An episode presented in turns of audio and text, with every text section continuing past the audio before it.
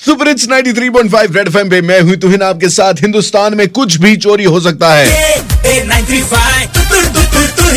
चिकमंगलूर में चोरी हुआ सवा लाख रुपए का cow dung. More on that explain through this song let's take it away waste कुछ नहीं होता चोरी हो गया है cow dung dung dung dung dung dung.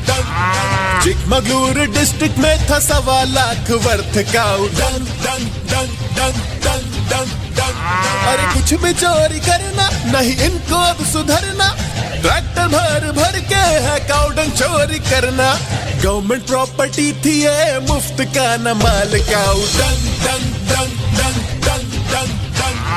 Waste कुछ नहीं होता चोरी हो गया है काउ डंग डंग डंग डंग